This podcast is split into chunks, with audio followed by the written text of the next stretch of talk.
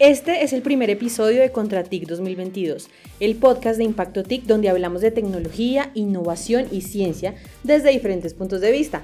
Te damos la bienvenida a esta nueva temporada que viene cargada de muchas historias, datos, entrevistas, tendencias y análisis de lo que está sucediendo en temas TIC en Colombia y el mundo. En esta temporada nos acompañan Laura Suárez, Sebastián Romero, Daniel Ayazo, Cristian Caviedes y quien les habla, Luisa Fernanda Cobos. Bienvenidos a este primer capítulo de Contra TIC. Impacto TIC. Porque lo importante de la tecnología no son tanto los bits y los bytes, los chips y el silicio, sino cómo esta transforma vidas y cambia el mundo.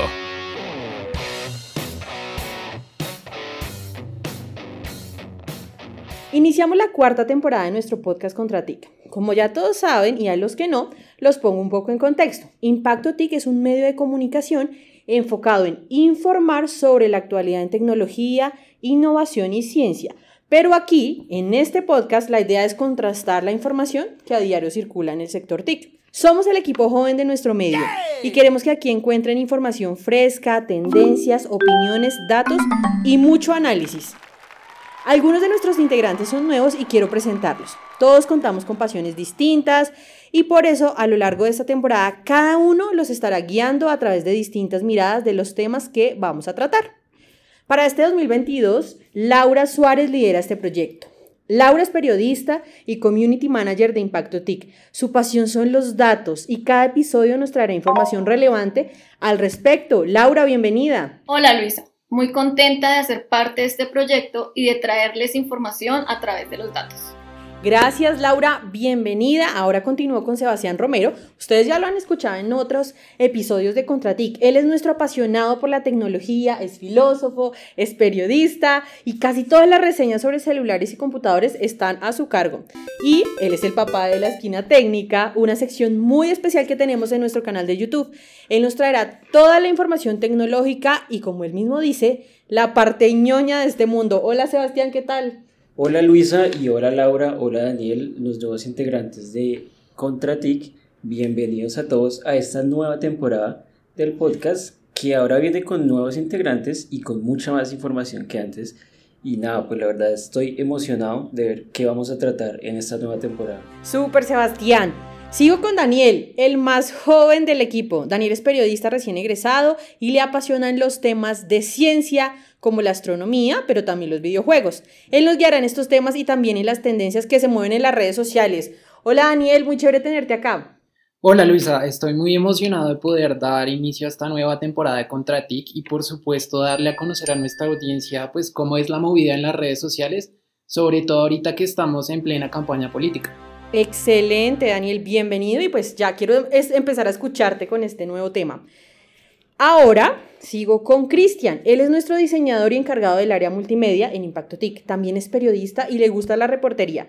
Él estará hablando con la gente, midiendo la opinión de los ciudadanos. Hola Cristian, cuéntanos qué opiniones encontraste. Hola Luisa y hola a todas las personas que están escuchando esta nueva temporada de Contratic. Encontré de todo. Hay algunas personas que no están muy enteradas de lo que sucede en esta temporada de elecciones, pero hay otras que están muy metidas en el cuento. Más adelante lo miraremos mejor. Bueno, eso está muy interesante, Cristian. Y finalmente, estoy yo, yo soy Luisa Fernanda Cobos, líder digital de Impacto TIC. Además de ser periodista, me encanta la música y si me siguen por ahí en redes se habrán dado cuenta, yo seré la voz de este podcast y la encargada de amplificarlo en nuestro ecosistema digital. Bueno, ahora sí, empecemos.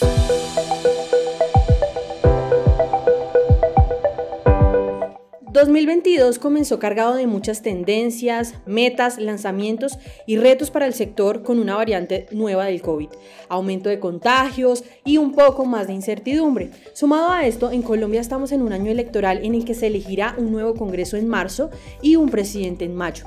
Ya sabemos que la política es un tema que genera divisiones, debates, que despierta pasiones y que no les gusta a muchos. Pero mientras hacíamos esta selección de temas para esta nueva temporada y escuchando a los líderes del sector TI en Colombia, nos dimos cuenta que poco o nada se está hablando de tecnología, ciencia e innovación en estas elecciones.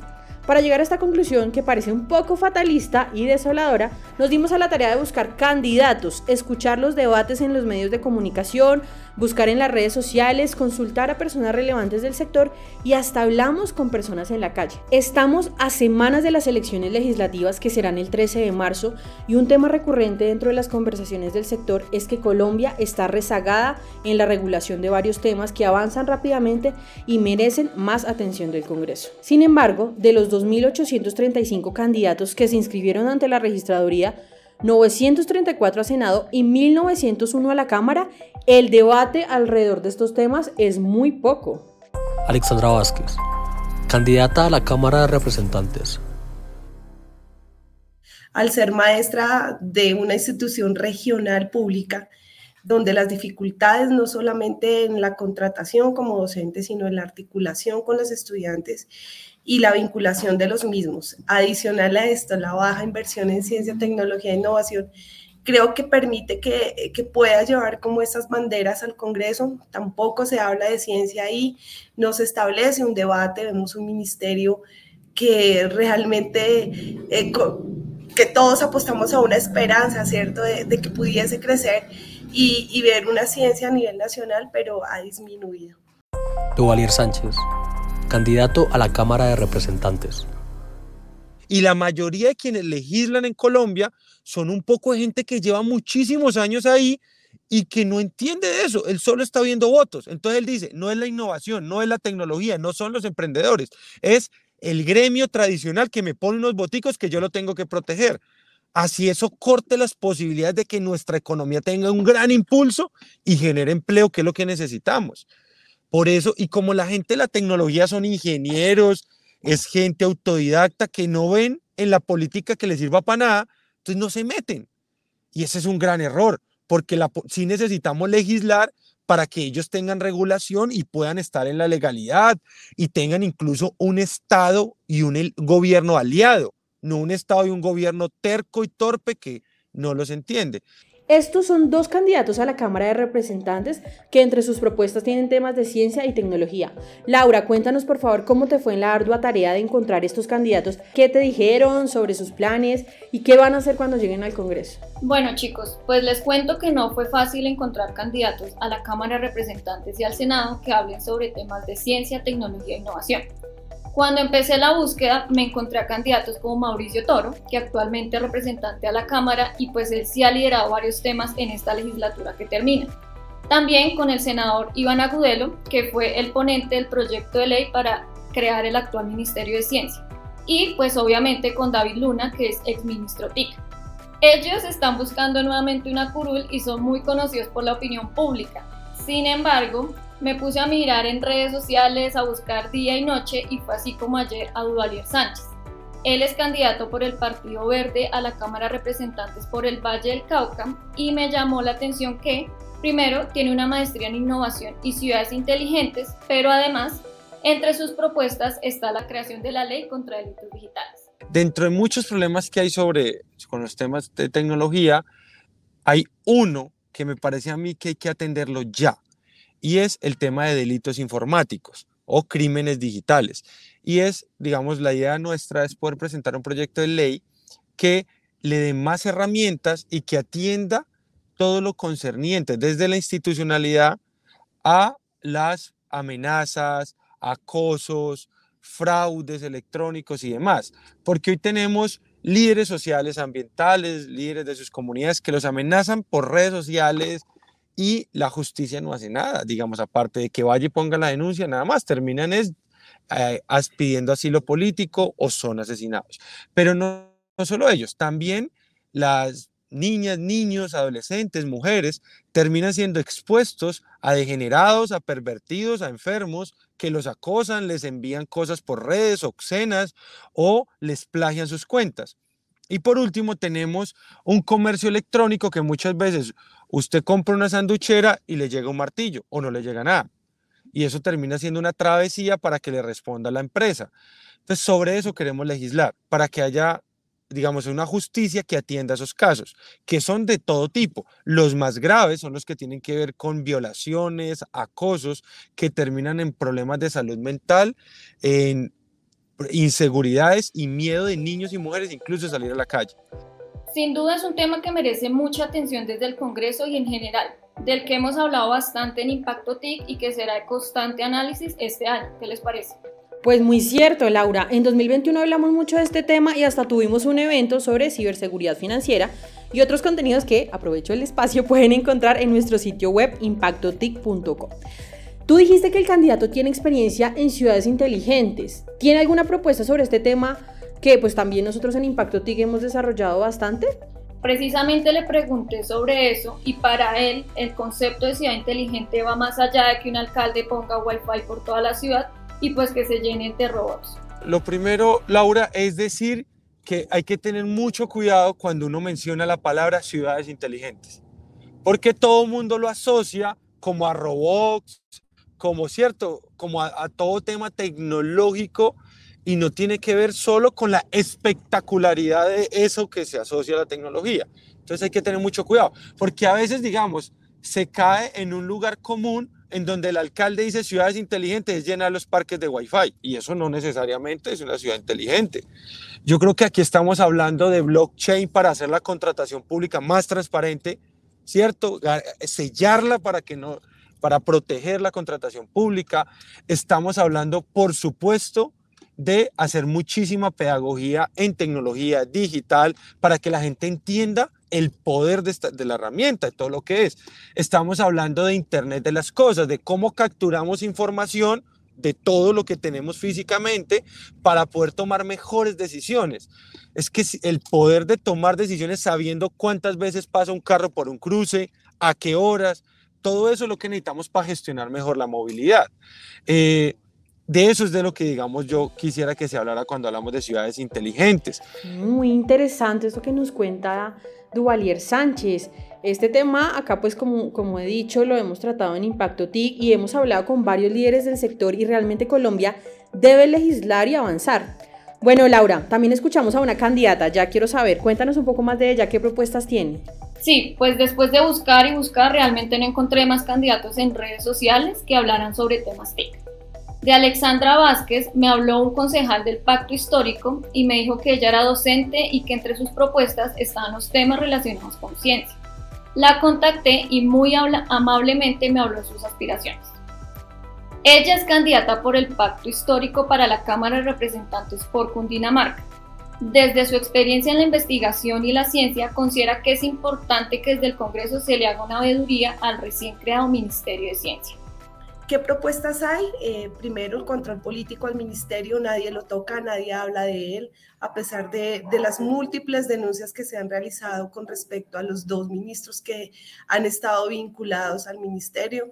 Eh, denuncias de este grupo plagiosos en relación al plagio académico y más de una figura que debe ser como la representación de la ciencia a nivel nacional. La pésima inversión que hay Sí, hemos visto que a pesar de que se creó el ministerio y de que una misión de sabios habló de la necesidad de implementar eh, y de aumentar el PIB a nivel nacional, vemos que la disminución para este año fue del 20% muy difícilmente se va a lograr ese PIB de 1.5% que está establecida en la misión de sabios, que tampoco se han implementado sus políticas y las necesidades que ellos han dado para la construcción de dicho ministerio. Realmente este es un ministerio muy nuevo, pero que sin duda merece la atención de todos los ciudadanos por toda, la, por toda su labor y por los retos que se plantearon cuando se creó. Pero Alexandra también quiere con sus propuestas acercar la ciencia a las regiones donde es totalmente ajena. Desde su experiencia trabajando en la universidad, nos contó que acceder a proyectos de investigación aquí en Colombia es muy complejo y son muchas las trabas que se presentan en el camino. Totalmente, creo que la apuesta regional debe ser muy grande. Hay un, el sistema de participación y regalías asigna un porcentaje, ¿cierto?, a estos municipios debido a la explotación minero, eh, minera y de hidrocarburos eh, a nivel nacional. ¿Qué está ocurriendo? la dificultad de que los investigadores puedan acceder a estas propuestas. Yo hablaba el lunes con alguien muy, muy querido, un investigador muy pilosa de la Universidad Nacional, y me decía que se ha vuelto imposible acceder a estos recursos, que habían dos vías. La primera era ir a conversar con el gobernador, obviamente eh, desde el punto de vista, nuestros gobernantes no son muy...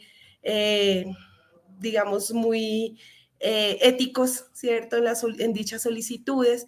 Entonces era una dificultad, pues obviamente la tajada de cuánto va a llegar de, de estas propuestas o de este dinero de inversión a, pues al rubro de la gobernación o de dichos gobernadores. Y la segunda era el proceso que se realizaba mientras, mediante el ministerio. Entonces ella me decía, bueno, ingresamos a la plataforma del ministerio, maravilloso, eh, salimos en la lista de elegibles y posteriormente tenemos que volver a construir un proyecto para poderlo meter bajo la metodología de marco lógico. ¿sí? Y hablar de un proyecto de investigación como si fuera una obra de infraestructura donde prácticamente se van seis meses, que es lo que pone el ministerio, y a veces hasta más en, volver a construir el proyecto.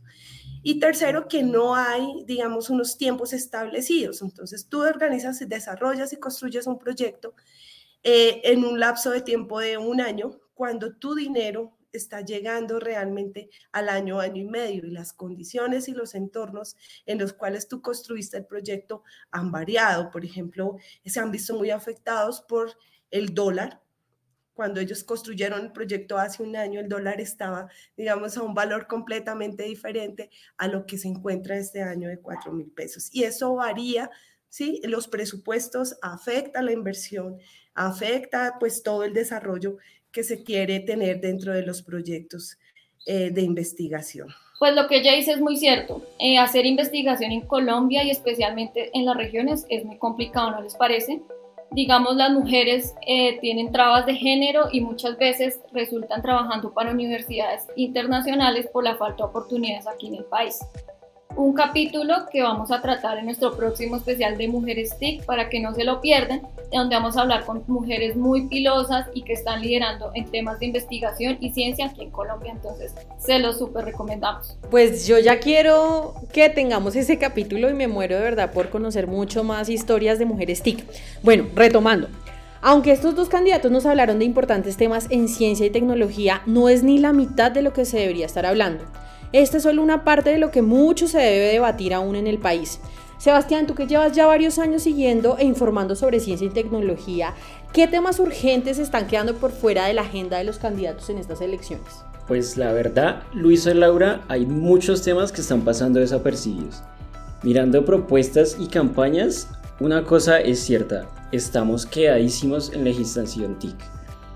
Pese a que la tecnología y que aplicaciones como Uber y Rappi se han convertido en algo de todos los días, en el país todavía no existe regulación clara frente a este tipo de aplicaciones y además de todo tampoco existen las ganas para empezar un marco regulatorio claro y explícito. Es verdad, y, claro, uno piensa como tecnología así, Uber, Rappi, pero pues obviamente esto es un universo gigante. Esas aplicaciones están todo el tiempo en nuestro día a día, pero por ejemplo desde que Uber llegó al país y desde que se creó Rappi, se ha debatido mucho sobre su, su legalidad. Pero no hay leyes que regulen estas condiciones laborales de quienes utilizan estas aplicaciones como una opción de empleo y hasta para los usuarios que no tenemos garantías de su uso. De hecho, pues en estos días vimos que salieron unos nuevos términos de, uso de Rappi y pues eso también exacerbó un poco las redes sociales, ¿no? Una de las quejas principales de Rappi es que no existen canales claros de servicio al cliente. Y recordemos precisamente que en el 2018, en apenas 7 meses, Rappi recibió más de 750 mil quejas por parte de todos los usuarios según la, la Superintendencia de Industria y Comercio. Además, Pensemos que para el 2021 Rappi contaba con 40.000 domiciliarios asociados, que hasta el momento, recordemos, no tienen claro beneficios como la pensión, la ARL y obviamente los aportes a salud, pese a trabajar en la plataforma 8 horas o más al día y obviamente también ganan a veces hasta más por encima del millón de pesos. Sí, eh, Sebastián, precisamente tú que estás hablando de ese tema, me hiciste acordar de una investigación que hizo, que hizo de Latitudes, una plataforma que hace periodismo de investigación en América Latina, donde ellos muy juiciosamente empezaron a denunciar todos los casos sobre temas laborales de Rappi, no solo en Colombia, sino en ciudades como Ciudad de México, Argentina, Perú. Y pues eso como que hubo mucho revuelo porque realmente las condiciones que tienen las personas que trabajan allí pues no son las mejores. Y no hablemos también eh, de Uber y Didi, que a veces hay muchas denuncias sobre acoso sexual a mujeres, que la ley primero no las acoge y segundo las plataformas como que no las tienen en cuenta y no uno como usuario queda como desprotegido en ese tema. Precisamente lo que dices, Laura. Y es que de acuerdo con Fe Desarrollo, en 2020 se reportaron 120 mil socios conductores en aplicaciones como Uber o Didi y otros 75.000 en el área de domicilios y mensajería, es decir, como Rappi o Uber Eats. Es ahí cuando uno se pregunta justamente por qué, pese a ser tan utilizadas y ante tantas denuncias, las aplicaciones de tecnología no hacen parte central de las campañas. Es que pensemos además que tener un marco legal más claro no solamente beneficiaría a los usuarios y a los trabajadores, sino que también promueve la innovación con metas más claras. Es clave que desde el sector político se deben crear iniciativas para proteger y fomentar el talento TIC en el país, tal y como hace el estado de California, de donde es el Silicon Valley, que justamente el gobierno saliente tanto ahora. Ese comentario último me hizo reír. Bueno, no podemos negar la innovación de una aplicación como Rappi, que es ejemplo de emprendimiento en Colombia y América Latina. Pero al haber un crecimiento tan grande de esta startup en los últimos años, este tipo de debates puede ser un precedente para garantizar derechos laborales teniendo en cuenta todas las oportunidades de empleo que traen estas empresas. Hablando del sector empresarial, a finales de enero hicimos un Twitter Space sobre tendencias TI en 2022 y con el objetivo de que los candidatos hablen de estos temas, estamos adelantando la campaña Candidatos hablen de TIC. Cuando les preguntamos a líderes del sector TI por qué los temas TIC no estaban en la agenda de los candidatos, todos coincidieron en la falta de educación de los congresistas en estos temas y el poco acercamiento que tienen con quienes están apalancando estas iniciativas de tecnología.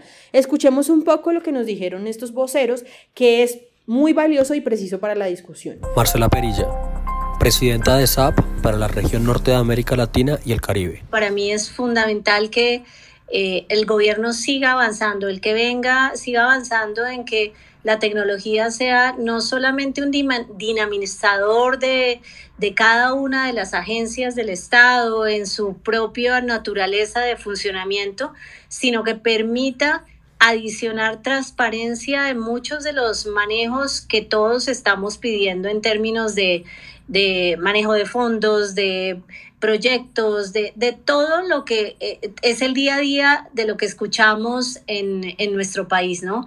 Ahí se suma efectivamente que la experiencia del ciudadano debe ser una piedra angular de los próximos gobiernos, porque si hay participación, pues también mejoramos nuestra democracia, ¿no? Y en la medida en que la tecnología pueda democratizarse la participación y la calidad de vida en muchos aspectos, eh, se ayuda a mover, a simplificar procesos, a utilizar blockchain, en temas de validación, en temas de trámites, una cantidad de temas que, que definitivamente estamos en mora. Dimos unos pasos muy avanzados en el pasado y yo creo que ahora es el momento de darle una, una aceleración adicional. Samir Estefan, consultor empresarial y conferencista internacional. Que se actualicen y que entiendan que no es el agro o la tecnología, que la tecnología hoy en día no se debe ver como un factor separado, independiente, sino que si incorporamos, y es, y es, la misma discusión que tenemos en el Ministerio de Educación, en la Secretaría de Educación, en los colegios, cuando tratamos de meter ciudadanía digital y cuando tratamos de meter tecnología, no es meter una materia de tecnología, ¿sí? es incorporar la tecnología al pensum académico y aquí pasa lo mismo. Marcela mencionó dos casos. El primero, transparencia. Si hoy podemos empezar a construir modelos de verificación ciudadana, modelos de contratación montados sobre blockchain en donde todo lo que pasa es transparente, controlado y no, y no volvemos a ver casos como los que veíamos hace años en donde usted le pagaba al gerente de tecnología del, del DAS para que le quitara el pasado, para que le quitara un chulito en el pasado judicial, sino que tenemos temas eh, realmente seguros, el mundo cambia. Pero lo otro es cuando empezamos a pensar que podemos incorporar tecnología en la educación de nuestros niños, en nuestro proceso productivo y manufacturero, en el agro colombiano, yo creo que podemos dar un brinco gigante. Lamentablemente, el discurso a nivel tecnológico de la mayoría de los candidatos a corporaciones públicas y a la presidencia es súper pobre. No hemos avanzado en él creo que en los últimos 15 años. Eh, ya hemos empezado a ver voces de gente que entienden cosas sobre las que eventualmente van a tener que legislar.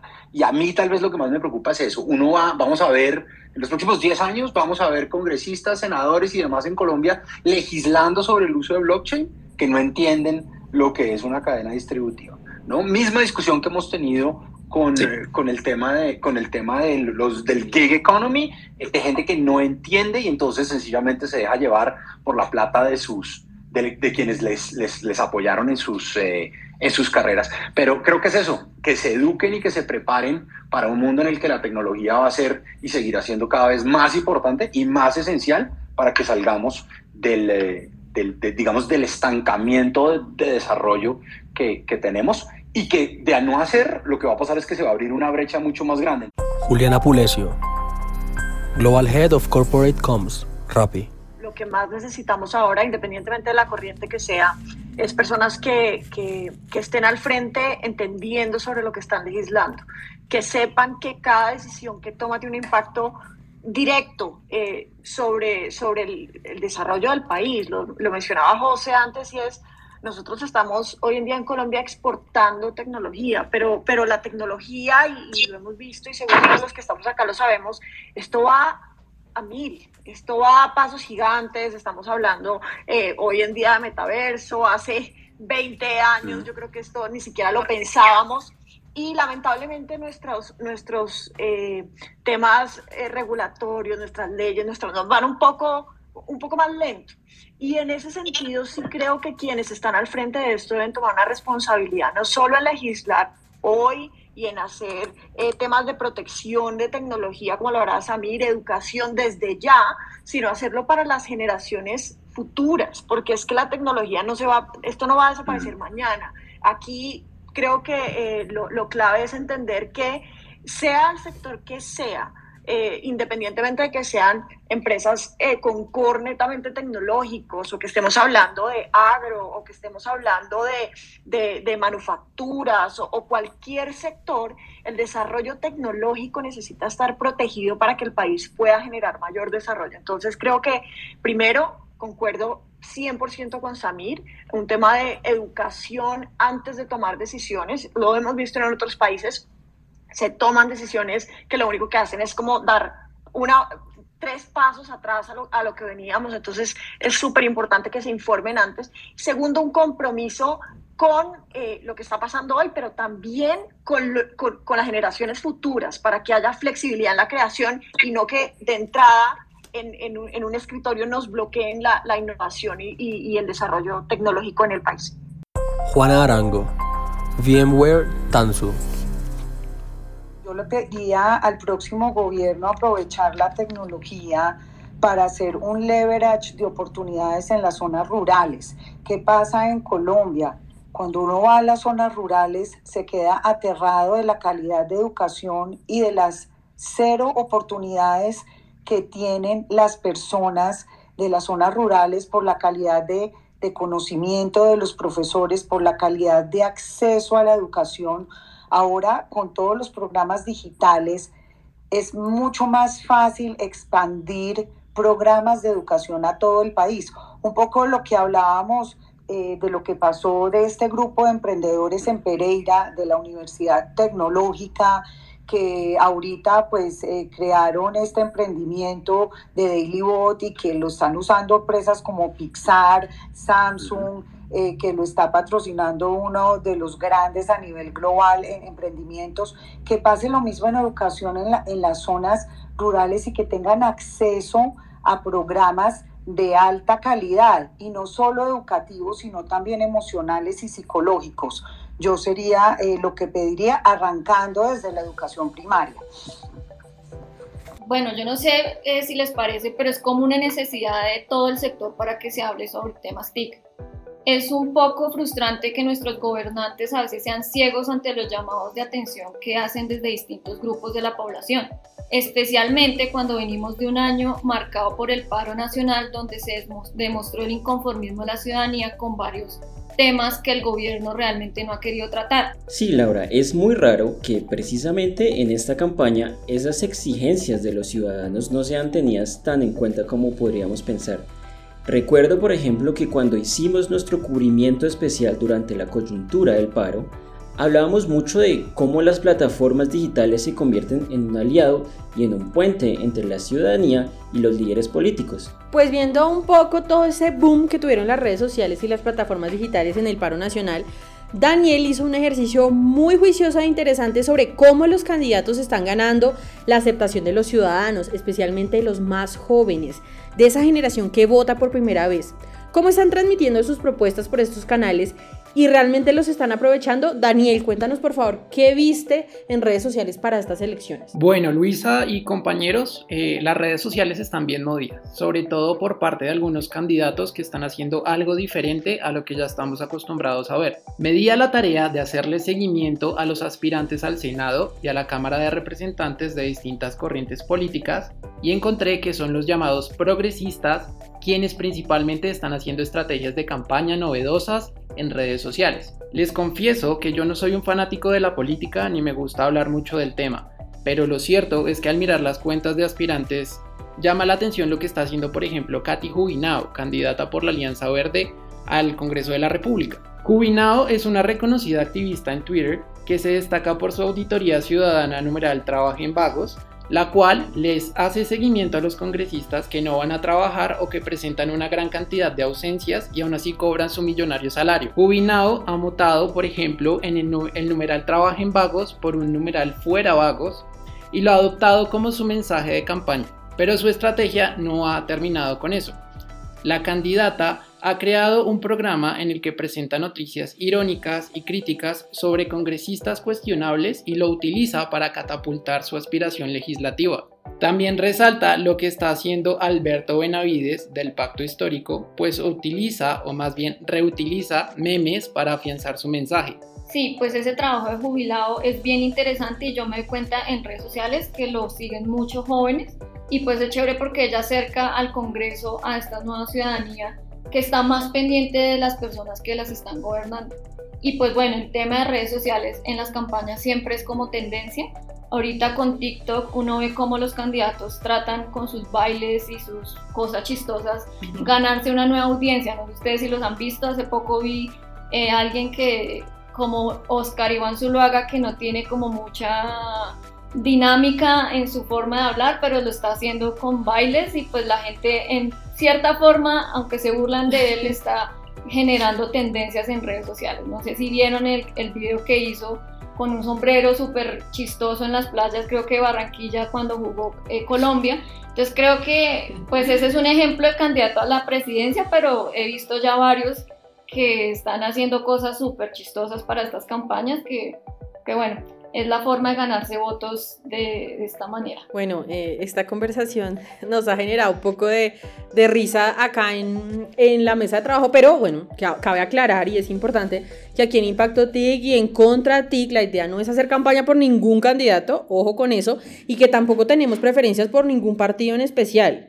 Pero hay que hablar porque en este momento las campañas, y pues siendo Colombia un país tan tradicional en su forma de hacer política, pues sí llama la atención, así como lo dijo Laura, esas personas que se están inclinando a hacer cosas nuevas y están utilizando esos canales tan populares, pues para generar como un poco más de impacto, ir más allá y ver qué ganancia obtienen obviamente a través de estos canales. Daniel, ¿qué más encontraste?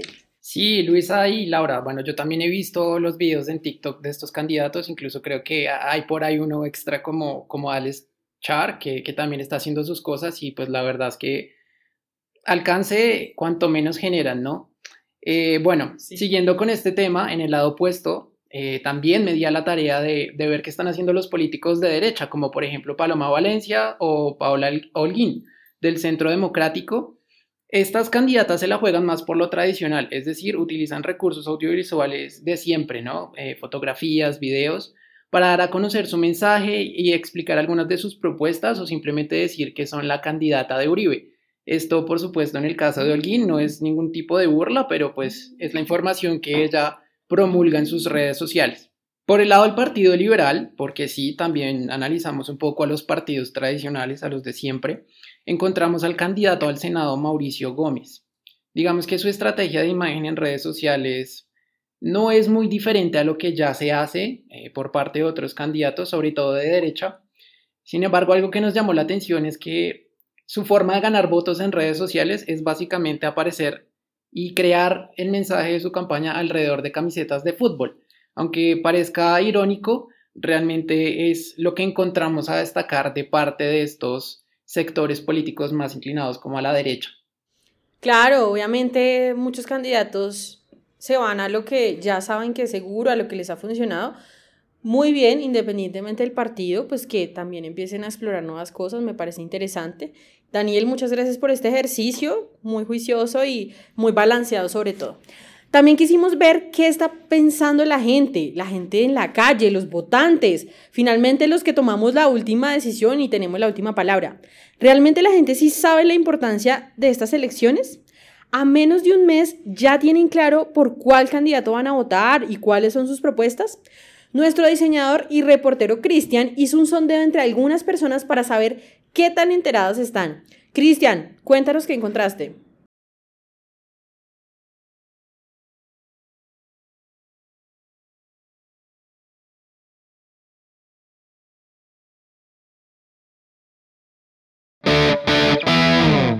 Pues como lo prometido es deuda, vamos a ver qué piensa la gente sobre los candidatos y sobre sus planes relacionados con la tecnología, bueno, en caso de ser elegidos. Vamos a ver. ¿Sabía que en marzo se celebran las elecciones para elegir Congreso? ¿Ya sabe qué candidatos hay y tiene claro su voto? También más o menos los de mi región. No, no tengo claro el tema de las elecciones de Congreso. En realidad, en este momento le di prioridad a conocer, eh, a conocer el tema de la presidencia. No sé qué candidatos hay. Eh, sí, sí sabía que en marzo se realizaban las elecciones, conozco algunos candidatos que he escuchado, más que todo que he visto por redes sociales. Sí, sí sabía que es en marzo y, y sí también ya tengo claro pues quién, por quién va a ser mi voto. Sí, tengo conocimiento de que hay que elegir Congreso, pero no tengo aún un candidato definido. Sí, sí conocía que en marzo, ahorita en un mes, eh, se celebran las elecciones para, para Congreso y Cámara. Eh, conozco pues algunos candidatos, no, no toda la amplia gama. ¿Ha escuchado las propuestas de los candidatos? ¿Cuál tema cree que no ha sido abordado? Propuestas de algunos pocos, de los más cercanitos, del que voy a votar para ser específico. No he escuchado propuestas de los candidatos. Y por lo tanto no sé cuáles temas no han sido abordados. No he escuchado las propuestas, eh, no sé qué temas han abordado, la verdad. Eh, las propuestas de todos los candidatos, no, porque hay candidatos que no quiero escuchar, entonces, pero sí sé de los que, pues, me parecen. Creo que no se ha abordado mucho sobre los temas de higiene sanitaria para las niñas, como temas de menstruación y eso. No, en este momento no he prestado atención a cada una de las propuestas de los candidatos. Mm, digamos que para ser sincero no he escuchado la cantidad, la totalidad de las propuestas. Sí he escuchado algunas evidentemente sobre los, los candidatos que, que tengo pues digamos preseleccionados. ¿Conoce algún candidato que haya hablado de temas de tecnología, innovación y ciencia? No, ¿Cuál? Tal vez Juan Pablo Gallo que es de Risaralda. Eh, no conozco tampoco si, si han hablado de tecnología, innovación o ciencia. Y no, no conozco candidatos que hayan hablado de innovación y ciencia por ahora. No, como dije anteriormente, no tengo en este momento información de las propuestas de los candidatos. Eh, no, la verdad que no conozco ningún candidato que haya hablado de temas de tecnología, innovación y ciencia. Y creo que pues eh, ya que se ubica esa pregunta, eh, creo que también es un elemento que tampoco se ha abordado con mayor profundidad eh, por el tema de los, de los candidatos a, a Senado y Cámara.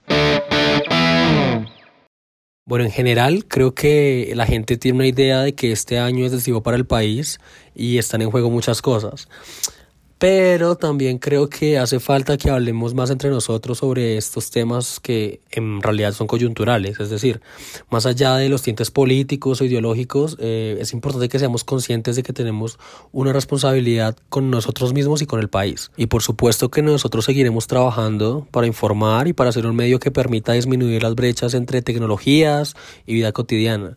Pues para eso estamos acá. Sí, claro, esto no se trata solo de culpar a los políticos o a los gobiernos de turno.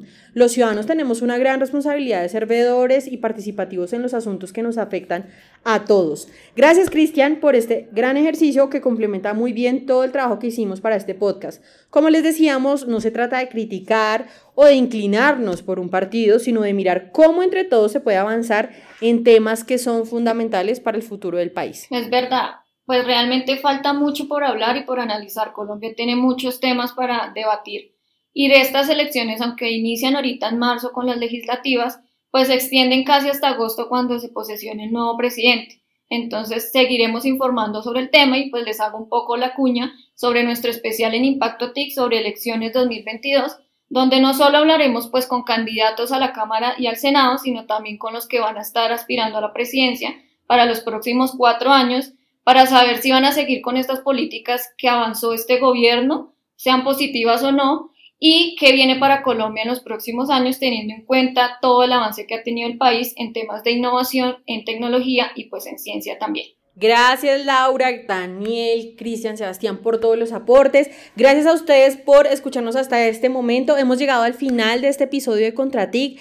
Esperamos que haya sido más que un debate político, un espacio para analizar la realidad del sector. Me alegra mucho que estemos en esta nueva temporada y de seguir en este espacio que fue diseñado precisamente para ver el otro lado de la tecnología, la innovación y la ciencia. Si les gustó este episodio, los invito a que lo compartan en sus redes sociales con sus amigos, familiares, conocidos y demás. Como decía Laura, seguiremos hablando de estas elecciones, entonces no se pierdan nuestro especial en impactotic.co y los demás contenidos que seguimos produciendo a diario. Nos vemos, nos escuchamos en el próximo episodio en el que hablaremos de ciencia astrofísica con unas mujeres que están haciendo cosas maravillosas en el tema. Un saludo para todos y gracias. Porque lo importante de la tecnología no son tanto los bits y los bytes, los chips y el silicio, sino cómo ésta transforma vidas y cambia el mundo. Impacto TIC, un podcast